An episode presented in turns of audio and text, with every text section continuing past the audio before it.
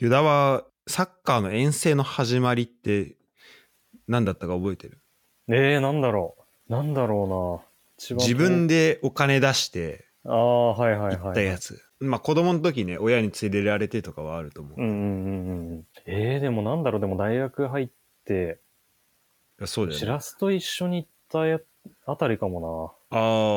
なんだろうね。2013年とか、そしたら。うん。そうかもしんない。まあ遠征とまで行かなくてもちょっと遠出して、てかアウェーの試合で、みたいな。そうだね。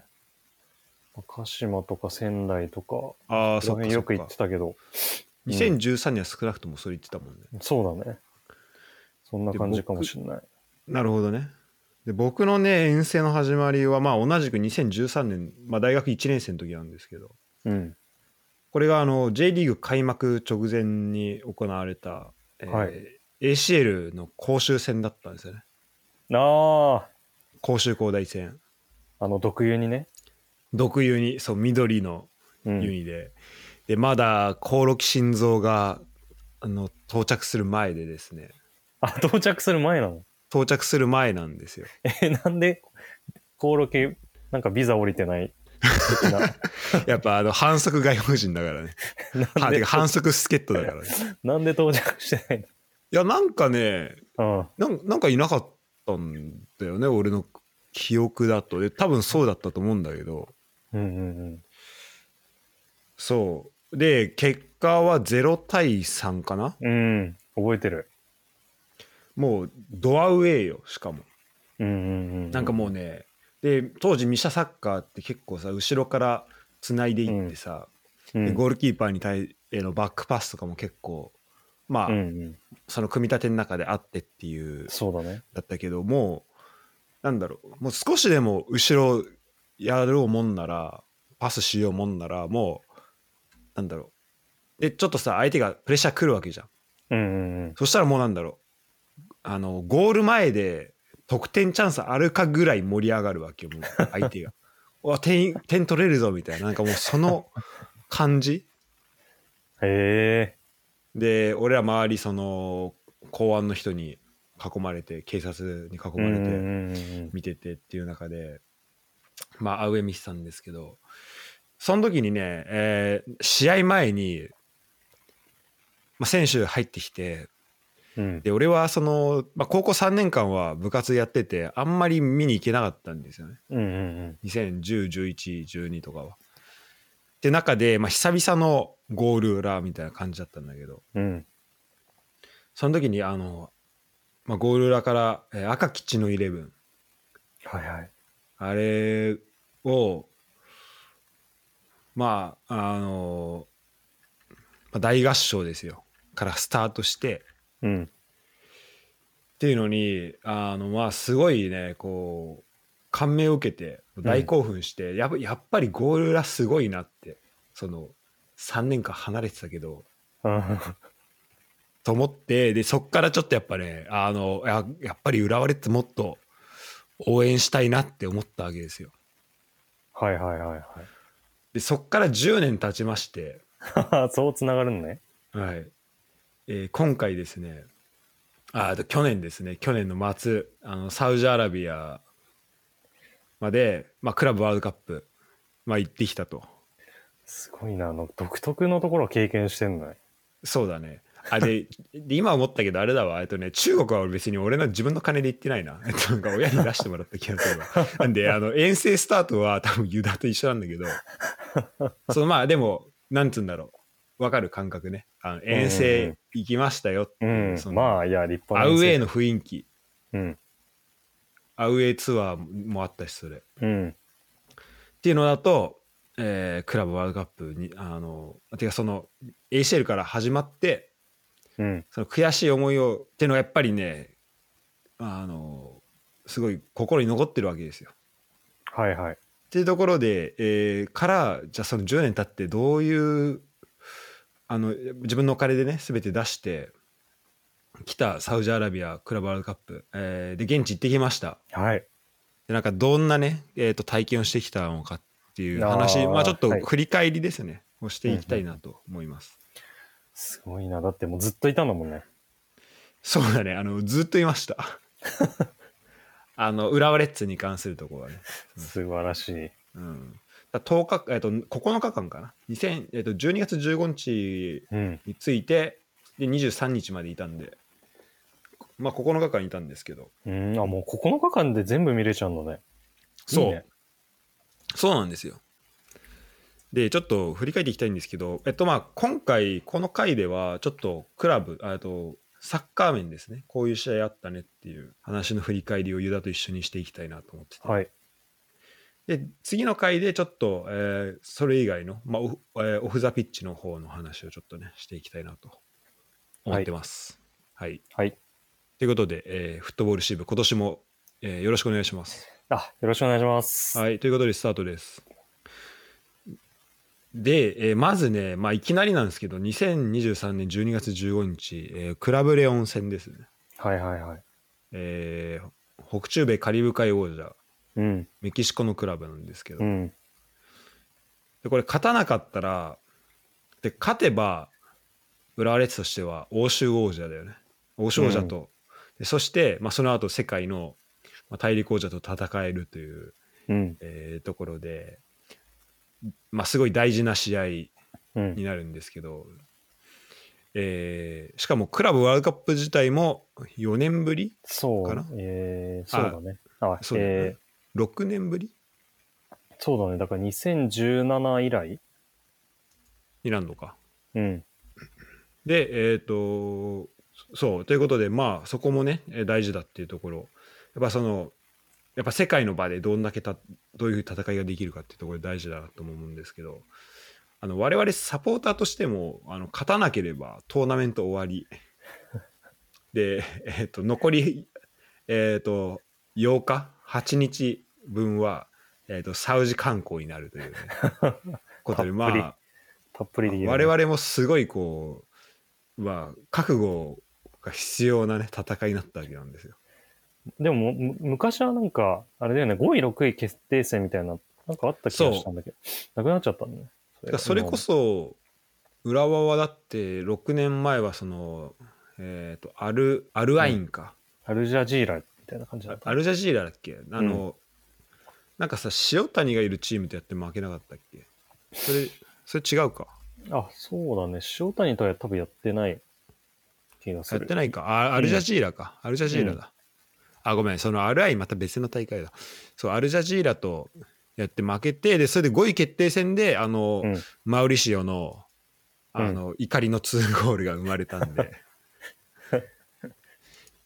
そう、あったんですよ。でもまあどっかからかな、まあもうね負けたら1試合だけっていう、うん、ところに、まあ、今回なりまして、はい、そうということだったんですけど、まあ、結果は1対0シャルクゴールでしたね、うん、いやよかったねあれ。いやよかったね。でなんかこのさ、退団が決まってた選手なわけじゃん、うん、の活躍っていうのがさ、まあ、もちろんこういうなんだろう、ワールドカップっていう舞台による、うん、その舞台装置的なものがこう働いてモチベーションが上がったとかももちろんあると思うんだけど、うん、もちろんその先の、移籍先も探さなきゃいけないし、うん、でも例えばなんかさ2021年の、まあ、宇賀だったり牧野だったりみたいにさ、うん、こう去る選手が終盤に試合出場できて、うん、でそこで活躍できるっていう、なんかそのなんだろうな、環境なのか、うんうん、なんかそういう舞台がこう用意できてるってこと自体はなんか、うん、結構いいことなんじゃないかなって思うんだよね。うんうんうんうん、うん、そうだね。確かにそこでしかも選手の人間性みたいのがすごい出るよね。そうだね、うん、うん、やっぱり、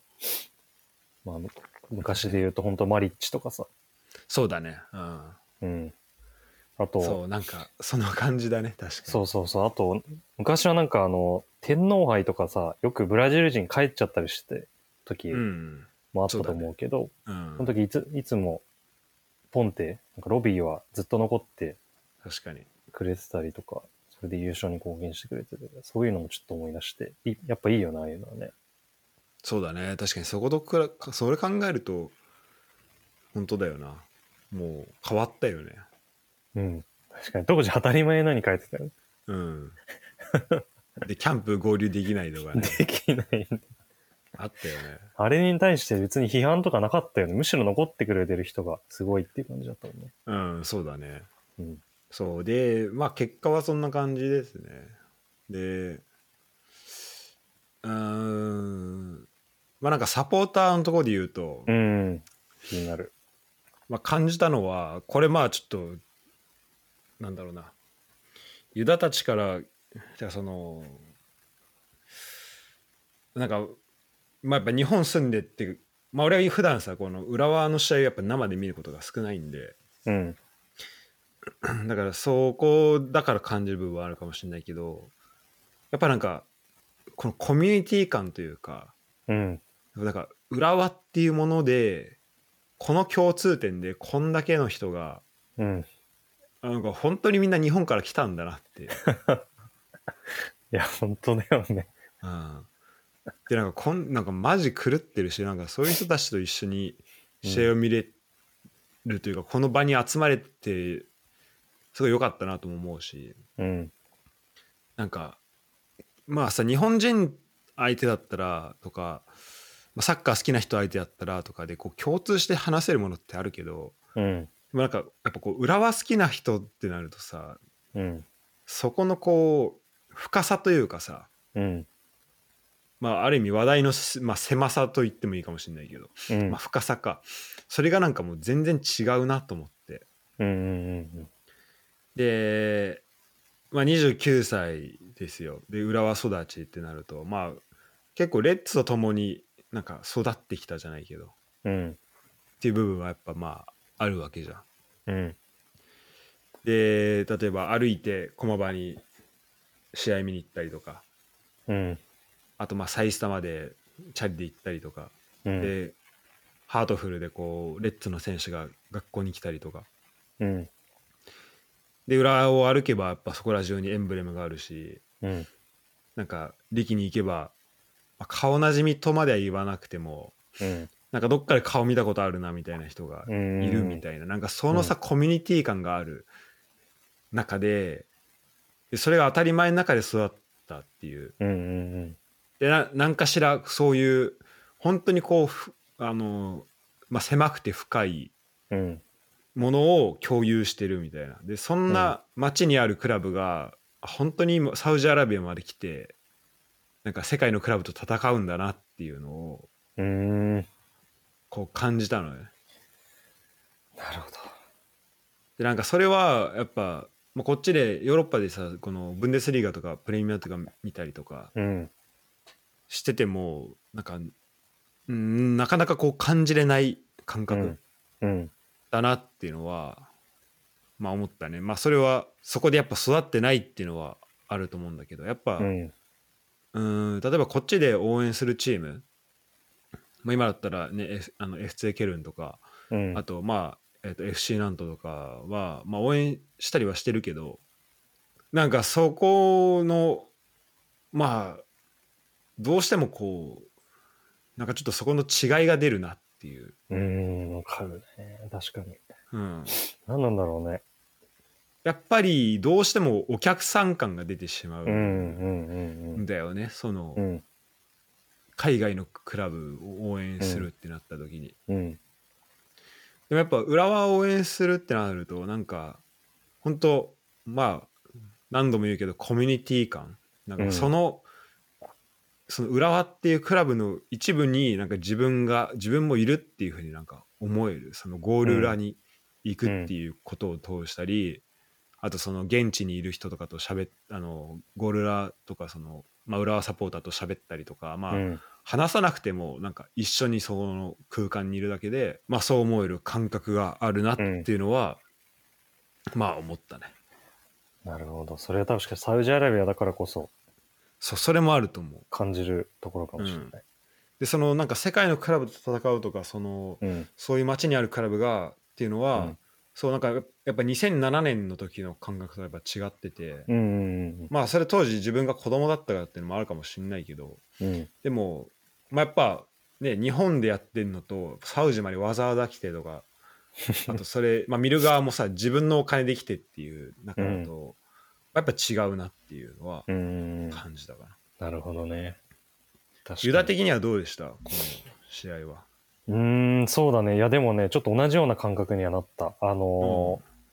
う、まあ、シティとかとやるときもそうだけどこう自分がさちっちゃい頃から見て普通に当たり前のように、うん、なんか近いからっていう感じで応援してたクラブがさ、いやそうもうすんごいところと同じ大きさでエンブレムが掲げられてるじゃん。それを見るだけで本当にグッときたし、うん、いやそうだね。そうなんかねさっきのそのコミュニティ感っていうかもうなんか究極のなんかローカル感っていうか、うん、そこをなんかね思い出した。なんかねうん、すごいそれを感じたのが子供の頃いつも前も言ったかもしれないんだけどサイスターにチャリでよく行ってたじゃん。うんうん。もう小学校とか中学校の時とか、なんだ産業道路をずっと駒場の方から有料道路の方までうんもう自転車でとんでもないスピードで駆けて、ね、で帰りもとんでもないもう20分ぐらいで帰ってきて、そうだね、もうスポーツしてるのかっていうぐらいのスポーツぐらいで、そうでその時にねすごいね当時から好きだったのがめちゃくちゃ帰ってる時声かけられるんだよねいろんなおじいちゃんとおばあちゃんに、うん、でどうだったって、うん、そうね結果どうだったっていうそうめちゃくちゃ聞かれるよねもうね、うん、そこでねちょっとスピード止まるぐらいだけどもうどうだった勝ったのとかすごい聞かれるんだよね、うん、もう普通に2人とか3人ぐらい毎回聞かれるぐらいそうだねうん聞かれてていや勝ったんですよとか負けちゃったんですよとか、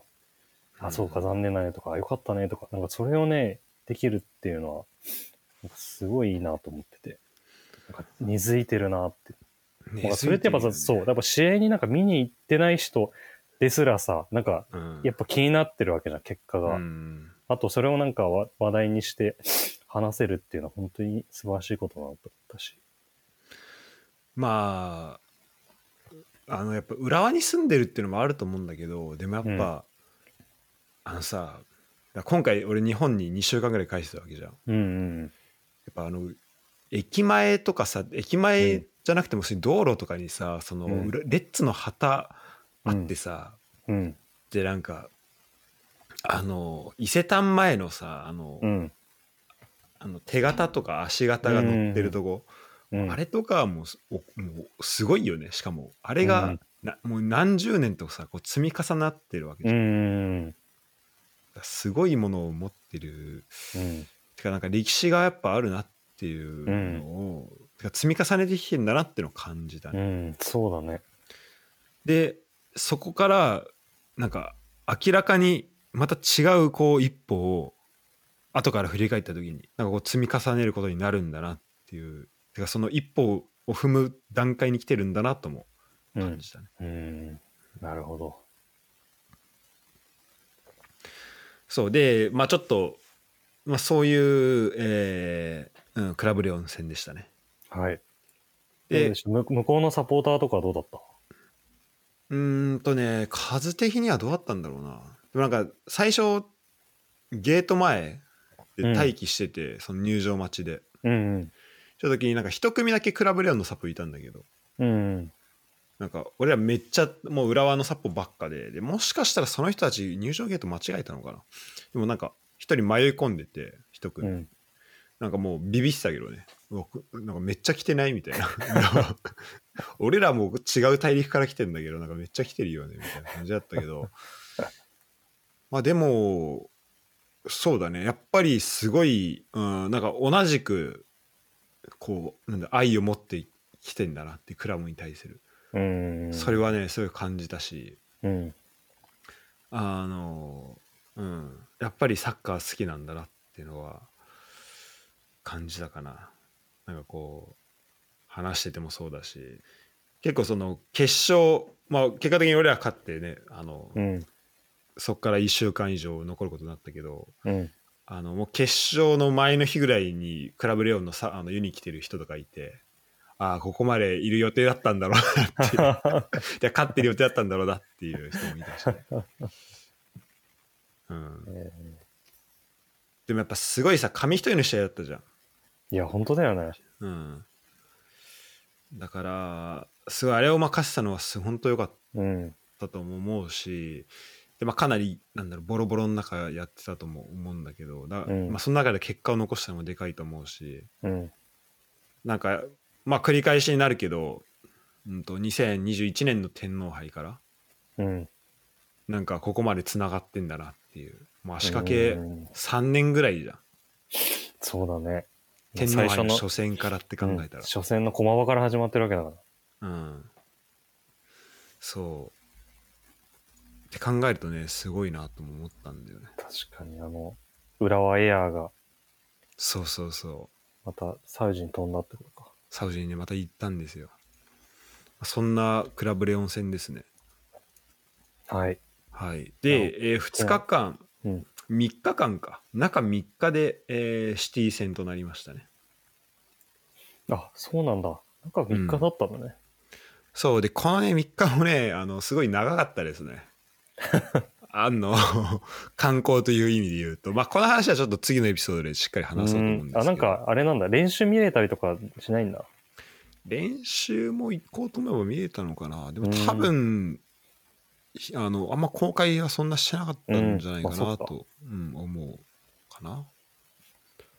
うん、でそうまあシティ戦なんですけど、はい、まあシティはさ、まあ、俺ら今プレミアをよく見てるわけじゃん、うんうん、だからまあこの出場チームの中だとまあてかプレミア追っかけてなくても多分一番知ってるチームになると思うんだけど、うん、うんうん、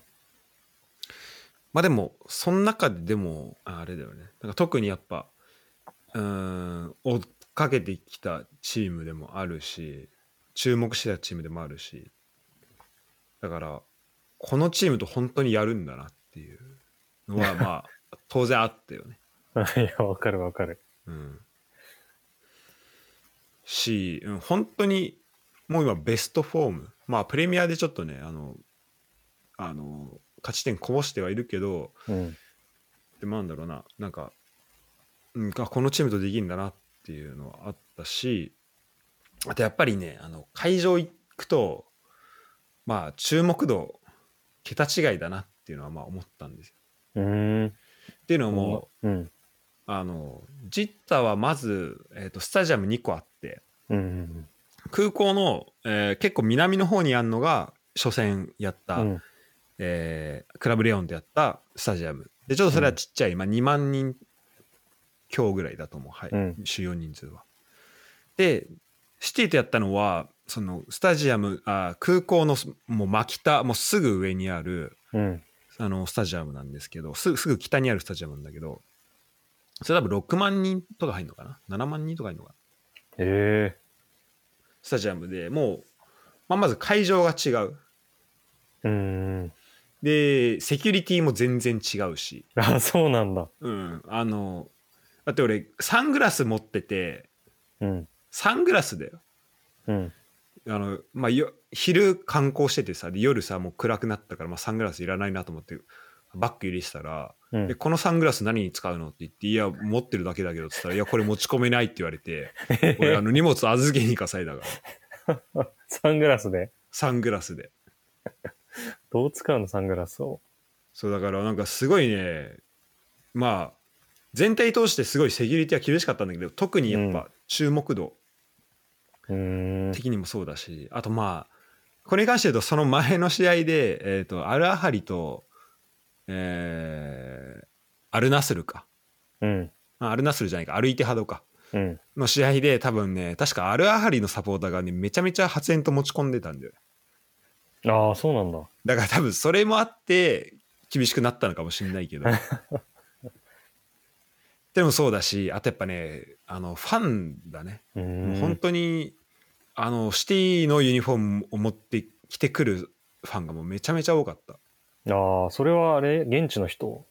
もうね、現地の人も言ったかもしれないけども、それ以上にあ、そうそう、現地の人、そのサウジの人が多かった。ああ、そうなんだ。うん、だから多分そのイングランドから来た人自体はそんなには多くなかったと思うんだけど、でもその中で唯一というか俺があった中で面白かったのはシティサポの負け面を見に来たユナイテッドサポがいてそれ普通に現地っていうかスタジアム前で。ああ、そうなんだ。サウジの人、うん、それはねイングランド人だった。イギリスから来てるマンチェスターから来たそう、なんかすごい話しかけられて、で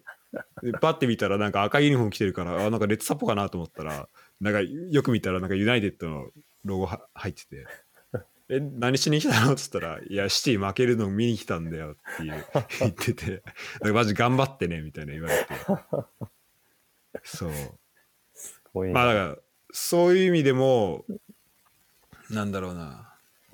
まあ浦和が持ってるきたさっき言った伝統とかっていうのとまた違うものをこう育んできたっていうのがすごいな。でもそれちょっとでもそれ見に来るにしては結構望み若干少ないのに来たねそうだね。でもやっぱそのあれじゃない、やっぱ期待値確率が低いからこそこの、うん、もう世紀の瞬間をちょっと見に来たみたいな感じ。なるほどね。一生言えるなぐらいのね。そうそうそうだとは思うんだけど、面白いなその人。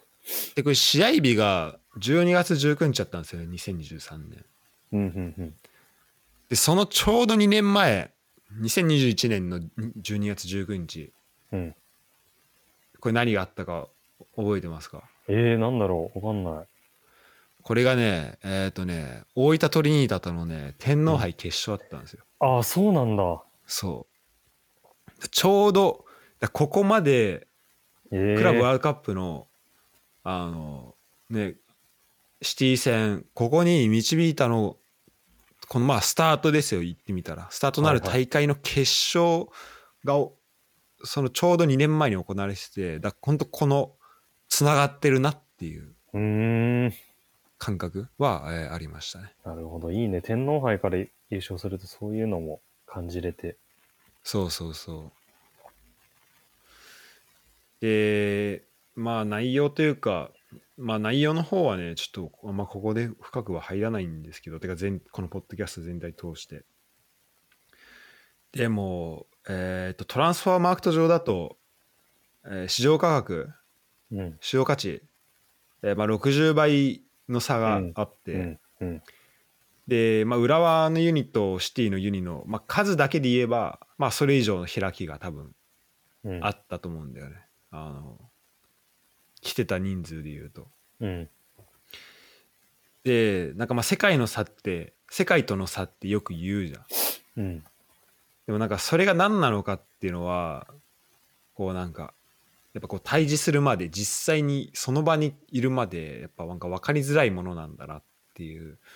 のは思って、でそれは、うん、なんだろうな、まあそのチームのまあスカットのこう差というか、うん、実際こうパフォーマンスの差、まあ、もちろん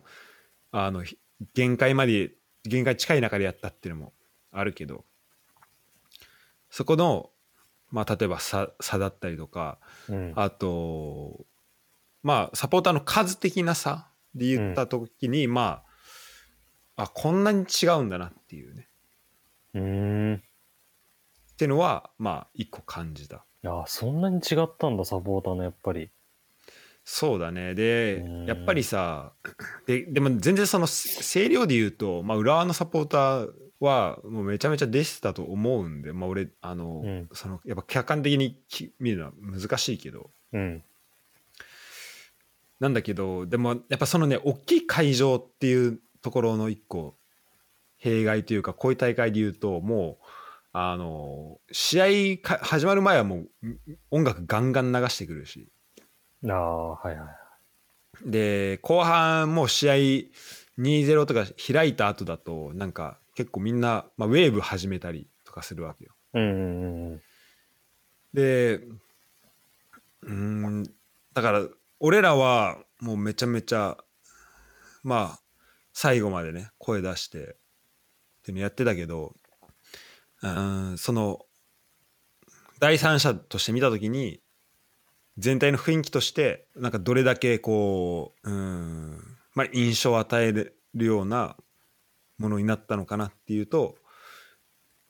少なくともそのじゃあ再スタで見せれるようなものとは違うんだろうなっていう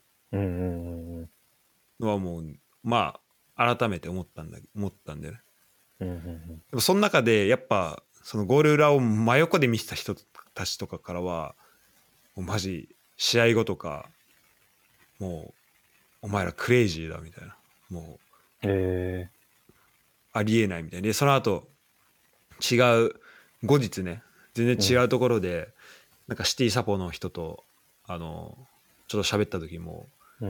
やマジでもう今まで見た、それはイングランドの人だったけど、今まで見たサポーターの中でもうマジで世界でベストだと思うっていう、もうこんなのはこんな90分間ずっと歌ってずっと跳ねては、もう本当に見たことないっていうのを言ってくれる人もいたんで。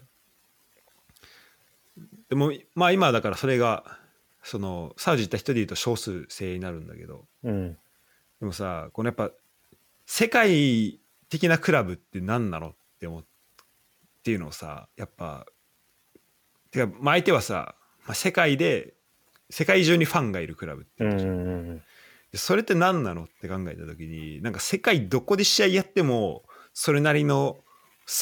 応援してくれるサポーター、サポーターって呼んでいいか分かんないけど、少なくともファンが来るような、ミーハーでも来るようなチームなんだなっていうのは、それをもう目の前に見せつけられた感じはあったよね。そうだね、確かに、サウジでやってだって現地の人めっちゃ来るわけだから、で今回もでも結構外国人の浦和のサポーターゴールライン来た人はいたわけよ、それ俺が一緒にずっと行動してたドイツ人の人もそうだし、サウジアラビアの人もいたし、エジプトの人もいたし、そのちゃんともうずっと長年応援してるっていう人で、そういうなんだろうな、世界どこ行ってもなんか応援してくれるような人がいるようなクラブ、それもミーハーでもいいよ、もうなんかユニフォーム持ってますぐらいな感じでいいから、そこにじゃあシティってこれ何年で到達したんだっけって、確かにね。で浦和じゃ何年必要なのかなっていうのは、考えたね、シティも確かにそんな何十年も前からではないかもしれないもんね。で多分結構最近だとは思うんだよね。そうっていう意味でもやっぱこういうなんか世界の舞台でやったっていうのはでかいと思うし、なんか、そうさ、やっぱきっかけ聞くとさ、その外国人のサポーターとかにさ、浦和で育ってない人にさ、なんか日本にいなかった人とか、初めてゴール裏で見たっていう人もいたからね。その今回そうなんだ。ずっとテレビとか何かしらの方法で浦和の試合見せたけど、っていう人いた。でそういう人たちにどういうきっかけで応援するようになったのって聞くと、なんか ACL もそうだし。だそれやっぱ国際舞台出てるかっていうのもそうだし、あとやっぱなんか2013年とかでやっぱそのミシャのサッカー見て面白いと思ったっていう人もいたし、なんかやっぱこう国際舞台出ることと、あとやっぱこう勝っておくことっていう、強くあることっていうのはすごい、大事なんだなっていうのは、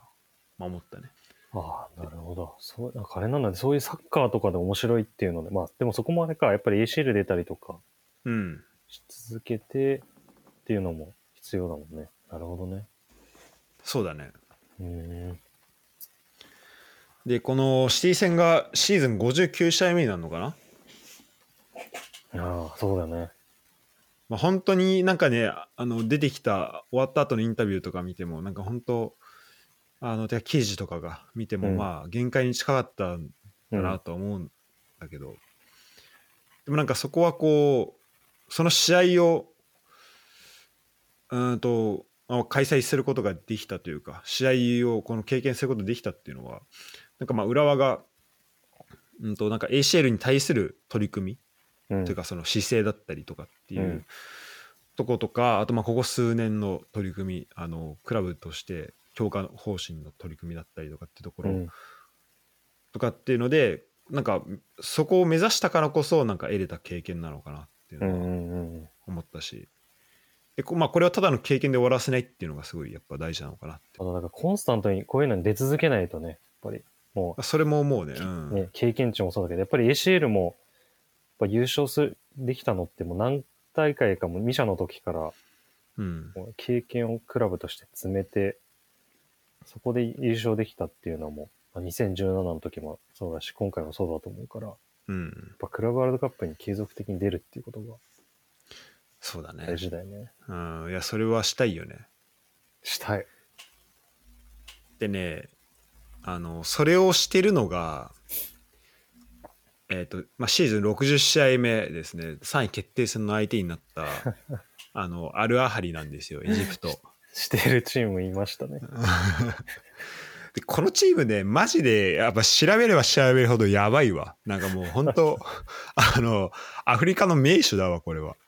アフリカのレアル・マドリードだもんね、だって。アフリカのレアル・マドリードよ。だって、エジプトのリーグ戦、1948年から43回優勝してるからね。すごいな。でクラブワールドカップもやっぱ過去のやつ見るとめちゃめちゃ試合出てるし、うんうんうん、これはね、すごいなと思うんだけど、やっぱでこういうなんだろうな世界のチームと、うん、だからクラブレアもそうだけどなんか戦うっていうところでそこでまあ今回はまあアルアハリとシティには勝てなかったけどでもやっぱなんか見てた人誰かしらに何かしらこうまあ浦和サポ以外にね、うん、なんか残したものっていうのはまああると思うしで、まあ、実際話しててもまあ、それは主に俺が聞いたのだとまあディフェンスのチームディフェンス面とあとまあサポーターがクレイジーっていうことこの2つだけどそこをやっぱ言ってくれる人がいるわけよでそれやっぱこう現地行ってたりしたらなんか何かしら感じてくれるっていう人がいるわけででそれはまあこの短期的には何にもその見えてこないかもしれないけどでもなんかどっかにつながるものは絶対あると思うんで、うん、そうということでですね、まあ出し切りましたねこれ中2日で、うん、シティ戦が中2日で、2023年12月22日に行われた試合だったんですけどはいはいはいで1年長かったなといや本当だよねお疲れ様としか言いようがないだってアルヒラルとやったACL 決勝と同じ年にやってるとは思えないよねなんかいや本当だよいろいろなものが変わりすぎてうんそうそうそうしかもさ今シーズンさまあ試合の、まあ、長いスパンの話すると一回 ACL のっていうの決勝っていうのが5月にあってそこに一回こうピークでさもうそうコンディションとか上げて持っていかなくちゃいけなくてそこを急ピッチで上げてさその後にこう、うんまたリーグ戦とかカップ戦とかも続いていく中で本当にきつかったんだろうなと思うなんかこうなだらかにこうシーズン終盤の大事な試合に向けて上げていけばいいっていうスケジュールでもなかったからさ、うんうん、そうだから本当にスコルジャ監督はマジで難しかったなむずすぎるよねと思う、うんうん、本当は本当にやっぱ2年目見たかったなと思うけどいや本当だよねだってねいや本当それこそユダ言ってくれたけどやっぱ ACL 決勝が、うんまあ、4月末5月にあって、うん、でシーズンがまあ2月だってか準備チームがさもう1月2月にまあ始動してるみたいな中でさ、うん、やっぱそこに向けてなんか最初こうメンバー固定しなきゃいけないとかも言ってたし、うんうん、でそこに合わせることで生まれるなんかこう歪みみたいなもまあ多分あったと思うからさそうだね、まあ、外国人枠とかそういうこともあっただろうしあそうねうんでやっぱこう移籍のところでまあ思っていた通りにいかなかった部分もあるだろうし、うん、うんというのはやっぱ思ったねでねあとまあアラハリ戦に関して思うのは出し切ったなってこととうん1年長かったなと思ったってこととあとめちゃめちゃ風邪ひきました終わった後どうしてこれはねやっぱり、ね、ゴールラーすごいなと思ったんだよね、うん、俺単純に中3日でその後中2日でゴール裏3試合連続とかを多分したことなかった今まで、うんうん、しかも90分間跳ね回って、でしかもまあ空気も結構さ砂っぽいわけよ、うんうんうん、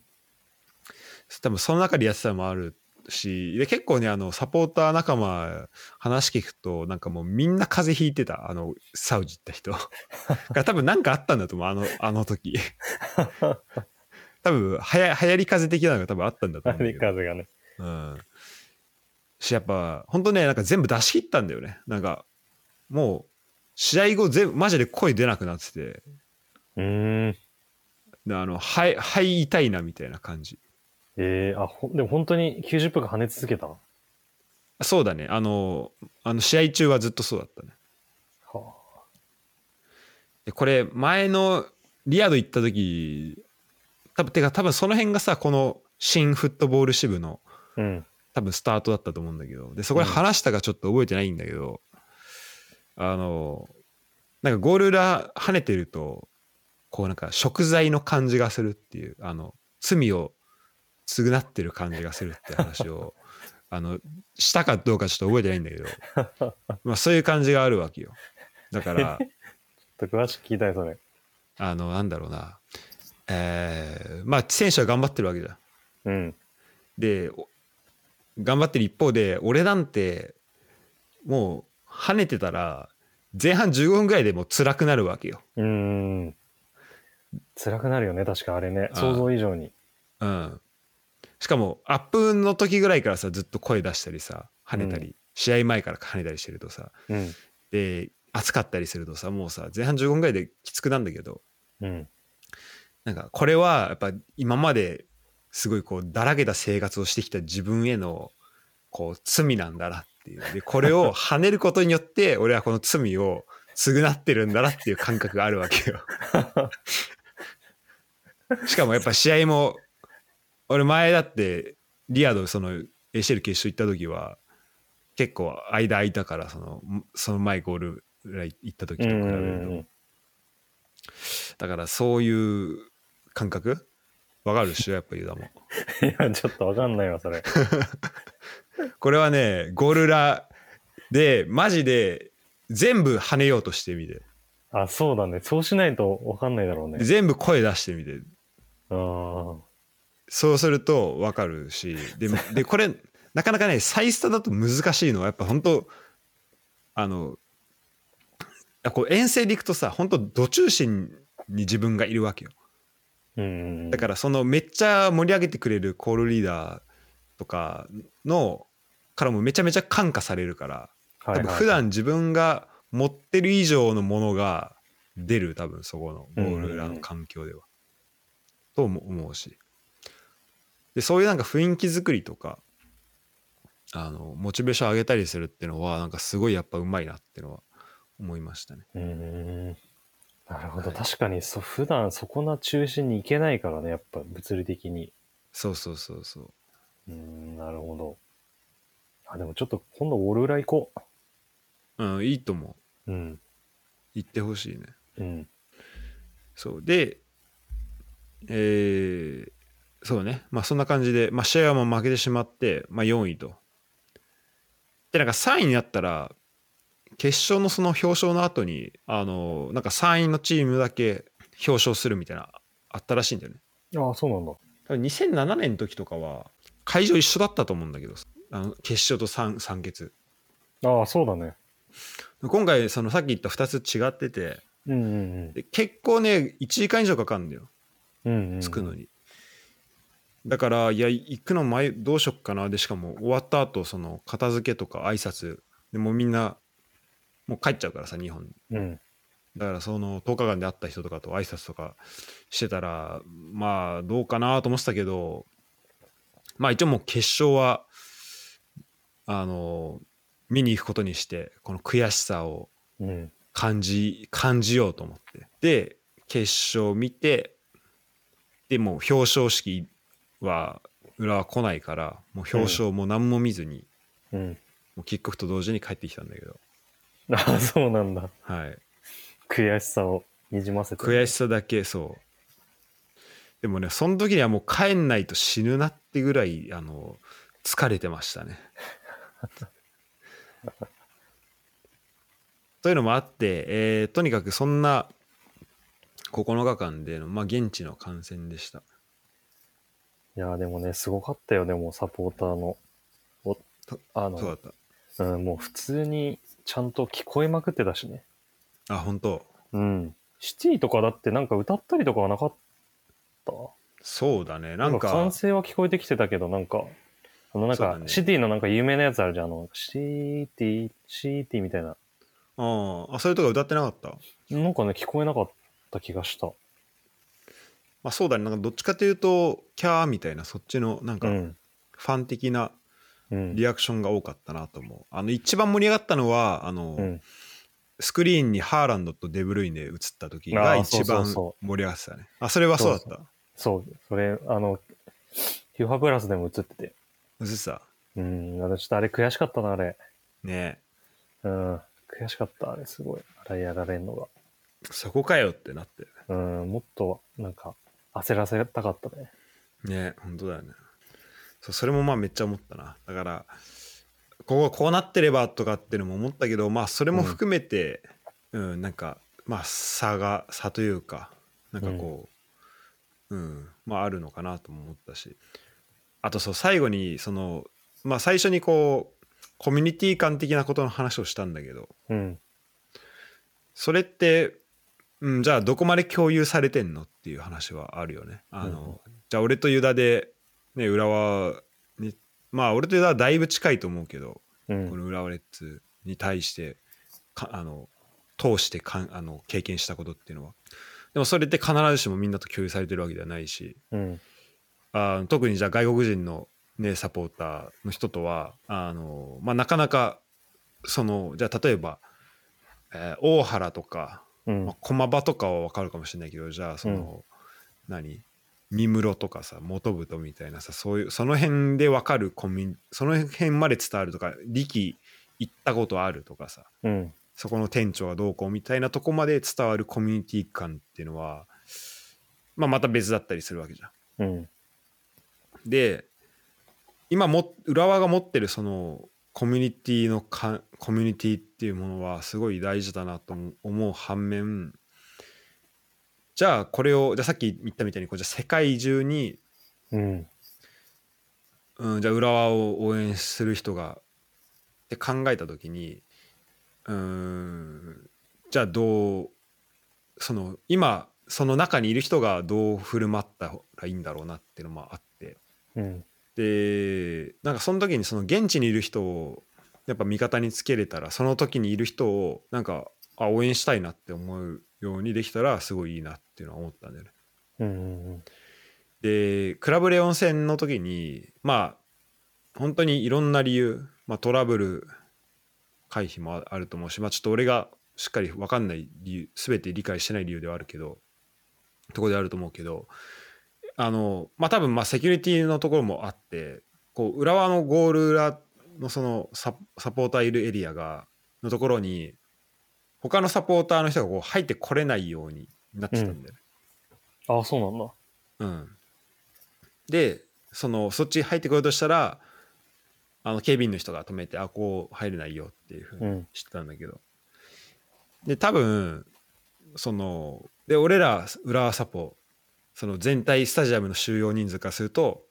まあそんな大きい割合じゃない、でクラブレオンも同じ、ってなるとほとんどがサウジの人のまあ中立な人が見に来てるわけよ。で結構ゴール裏に混じりたそうな人もいたわけよ。はい、文化を知らないけど。でまあゴール裏って行けば分かるけど、ちょっとなんだろうな、ルールともまた違うちょっとなんか規定的なものがあったりするわけじゃん。で例えばなんかゴール裏いる時はカメラでなんかビデオとか撮れないよとか、まあ、撮れないよというか撮ってもいいんだけど、まあ、撮ったらまあ撮んなよって言われるから、とかもあるわけなんだけど、でそういうのがある中で、まあ多分衝突というかね、そういうなんかまあ無駄なトラブルが増えてしまうので、そこまあ分けてるっていうことは多分あると思うんだけど、まあそれはそれでなんだろう、賢明だとは思うんだけど、でそしたらそのサウジサポがめちゃめちゃそのクラブレオンの方に今度大移動したの。それはさすがに FIFA プラス映ってないか。さすがに映ってないそれ。でなんかそっちでクラブレオンのなんか応援をするみたいなのが始まったんだけど、でなんか多分結局それはやっぱ多分なんかそれ結局トラブルあったっぽくて、結構その人たちはなんか怒られてたのか、結局元の場所戻されたのか、まあそっちに生活されたんだけど、まあそのなんだろうな、試合中に急にこっち来てなんか応援するっていうのをまあ是とするわけではないけど、なんかそういうその一歩間違えたら裏はちょっと応援したいなって思える人たちを、じゃあなっちゃいなよってこうできるかどうかっていうのは結構でかいなって思ったんだよね。なるほど。で国際大会とかこういう中立地ある意味で行われるものっていうのはそういうポテンシャルがあるなと思ったんだよね。そこの、じゃあ俺らが、そのクラブの魅力を、じゃあ俺らアラビア語喋れて、結構多くの人にそれを伝えられれば、そういう人たちがその裏を応援したいと思う人たちが増えると思うし、それ中立地だからこそ、特にサウジなんてサッカー結構好きな人多くて、でアルヒラルはまあジャイアンツ的なポジショニングで、ポジションでその好きな人もファンはめっちゃ好きだけど、でも基本的にはめっちゃ他の人たちがめっちゃ嫌われてるっていう中で、じゃあ、アルヒラルのライバルである浦和を応援しようよっていう土壌はあるはずだし、とかも結構考えたかな。確かにすごいチャンスだね。そういう意味で言うと次アメリカよ、クラブワールドカップ2025。アメリカだ。そこはすごい、大事なんじゃないかなっていう。でここだから、まあ、まだ分かんないよその、ちゃんとそのコミュニティ外の人とコミュニケーションを取ろうとしてる人がそんなにいるわけじゃないと思うけど、でもじゃあから分かんないけど、まあ内弁慶にならないように、いろんな人とコミュニケーションを取っていく、そのなんだろう、対等な関係として、その同じサッカーのファンとして、で浦和のなんか魅力を伝えることができたらいいんじゃないかなっていう、ところですね。はい。ということで、まあちょっと2年後に向けて1年半後かも、なんかその辺もね、なんか準備したいなっていうふうに思いました、ね。1年半後か。はい。早っ。今回悔しかったけどさ、まあじゃあその悔しさをぶつける先が結構すぐあるのがいいよね。いやそうだよね、本当に。しかもね、なんか準備期間としてはもうちょうどいいしね。そうだね、そうそうそう。長すぎず短すぎずなんだよね。確かにそうだね。だからアメリカの時にはもうね、現地でレッツのグッズがいっぱい売ってて、そうそうそう。身につけてくれる人がいっぱいいるぐらいね。そう。あとこれめっちゃ思ったけど、ステッカーをめっちゃ持ってった方がいいなと思った。あ、そうなんだ。配れるから。欲しがってくれる。結構ね、喜ばれてた印象はある。特に対戦相手とかさ、そのなんかユニフォーム交換してっても結構あるけどさ、こっち3試合やってさ、ユニフォームさ、まあ、2、3着しか持ってきてないのにさ、1個あげたらもう次着るもんないよみたいになっちゃうからそうだね。そうだからそういう時にじゃあなんかステッカーあげるとか、なんかその交流できるものはあるといいなっていうのは思った。まあなんか、ゴール裏のそのやっぱ感覚で言うと、試合前後は結構まあ戦闘モードじゃないけど、そういう雰囲気にはなるけど、やっぱそれ以外では基本的にやっぱコミュニケーション取っているし、まあ取っていくべきだと思うし、うんうん、っていうのでなんかいろいろいい経験になったなっていうのは思いましたね。うんうん、なるほど、はい、確かにちょっとゴール裏の人、まあ本当に何も知らない人から言ったらちょっと勘違いしてるされやすいところあるよね。まあ、本当になんだろうな、まあ、俺はすごいねださっきのサングラスの話とかの時はサングラス持ち込めないって言われた時とかは、うん、助けられたのよ。あ、そうなんだ。うん、その後その会場スタジアム入れなくて、うん、でその外にある周りにあるなんか荷物預けるところに、うん、まあ預けなきゃいけなかったんだけど、うん、なんかそこ行ってこれ預けたいんだけどっつったらなんかパスポート見してみたいに言われたの、うん、であ俺パスポートいるんだっけと思って、うん、でパスポートちょうど持ってきてなかったの、うん、でやばと思って預けらんないしこれじゃあサングラスどうしようかなと思ってたらその隣にたまたまそのゴール裏の結構中心にいる人がいて、うん、ですいませんっつってちょっとこれパスポートいるって言われてちょっとこれ一緒に預けてもらえますかって言って預けてもらってみたいな。ああそうなんだ。なんかあったからまあなんかそうそこで言うとなんだろうねなんかそういうフラットにやっぱ話す機会みたいなのもすごい大事だなとは思うよね。だからそこはどこで持つかなんだけどそのゴール裏、うんうんうん、その、まあ、イメージで語られやすいじゃん、うん、そうなんかそこの、うん、なんかまあさっき言ったコミュニティっていうところで言うのであればそのコミュニティの中でじゃあいろんな人がいますでその人たち同士がでもじゃあ裏っていうもの共通したものを共通項があってその中でじゃあどういうバックグラウンドいろいろ違う人がどうやって話せるかっていうのは、うん、まあすごい大事だなと思うね、うんうん、そうだね確かに話すは本当でもなんかルヴァンの決勝とか行った時もね、まあ、毎回のことだけどビジュアルとかすごい手込んでて、うん、でそれをもうすっごいあれなんだよねその試合始まる前に丁寧に説明して回ってんねずっと、うん、なんかもうそういうの見ても本当なんか印象がついちゃってるかもしれないけどすごいなって思っちゃう本当に単純にそうだね、うんうん、いや準備本当すごいなっていうのは思ったね、うん、はいという感じですかねこのクラブワールドカップに関して言うと、はい、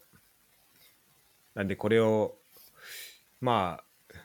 またね後で振り返った時にあこういう日もあったなって思えるといいですね。これがだからいい方向につながっているといいね、うん、いやそうだねでももう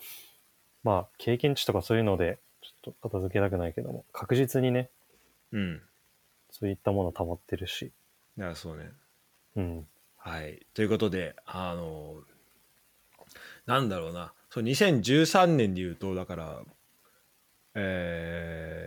まだかまあ、でもなんか俺のその20代 ほとんどだってこう2013年から、うん、あと去年の2013年の、なんだ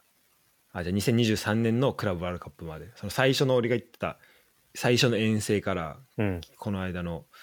サウジアラビアまでっていうのは、うん、そこの10年ぐらいっていうののなんか一個の、まあ、すごい個人的な話になるけどねなんかそう締めくくりになったのかなっていう感じもして。うんでここからまあ僕、まあ、本当個人的なことだけど、まあ、4月以降何してるか分かんないっていう中で、うん、なんか最後に、まあ、多分最後に見ることになるであろうその4月入るまで前にね、うん、っていう大会に、まあ、こんだけ密度濃く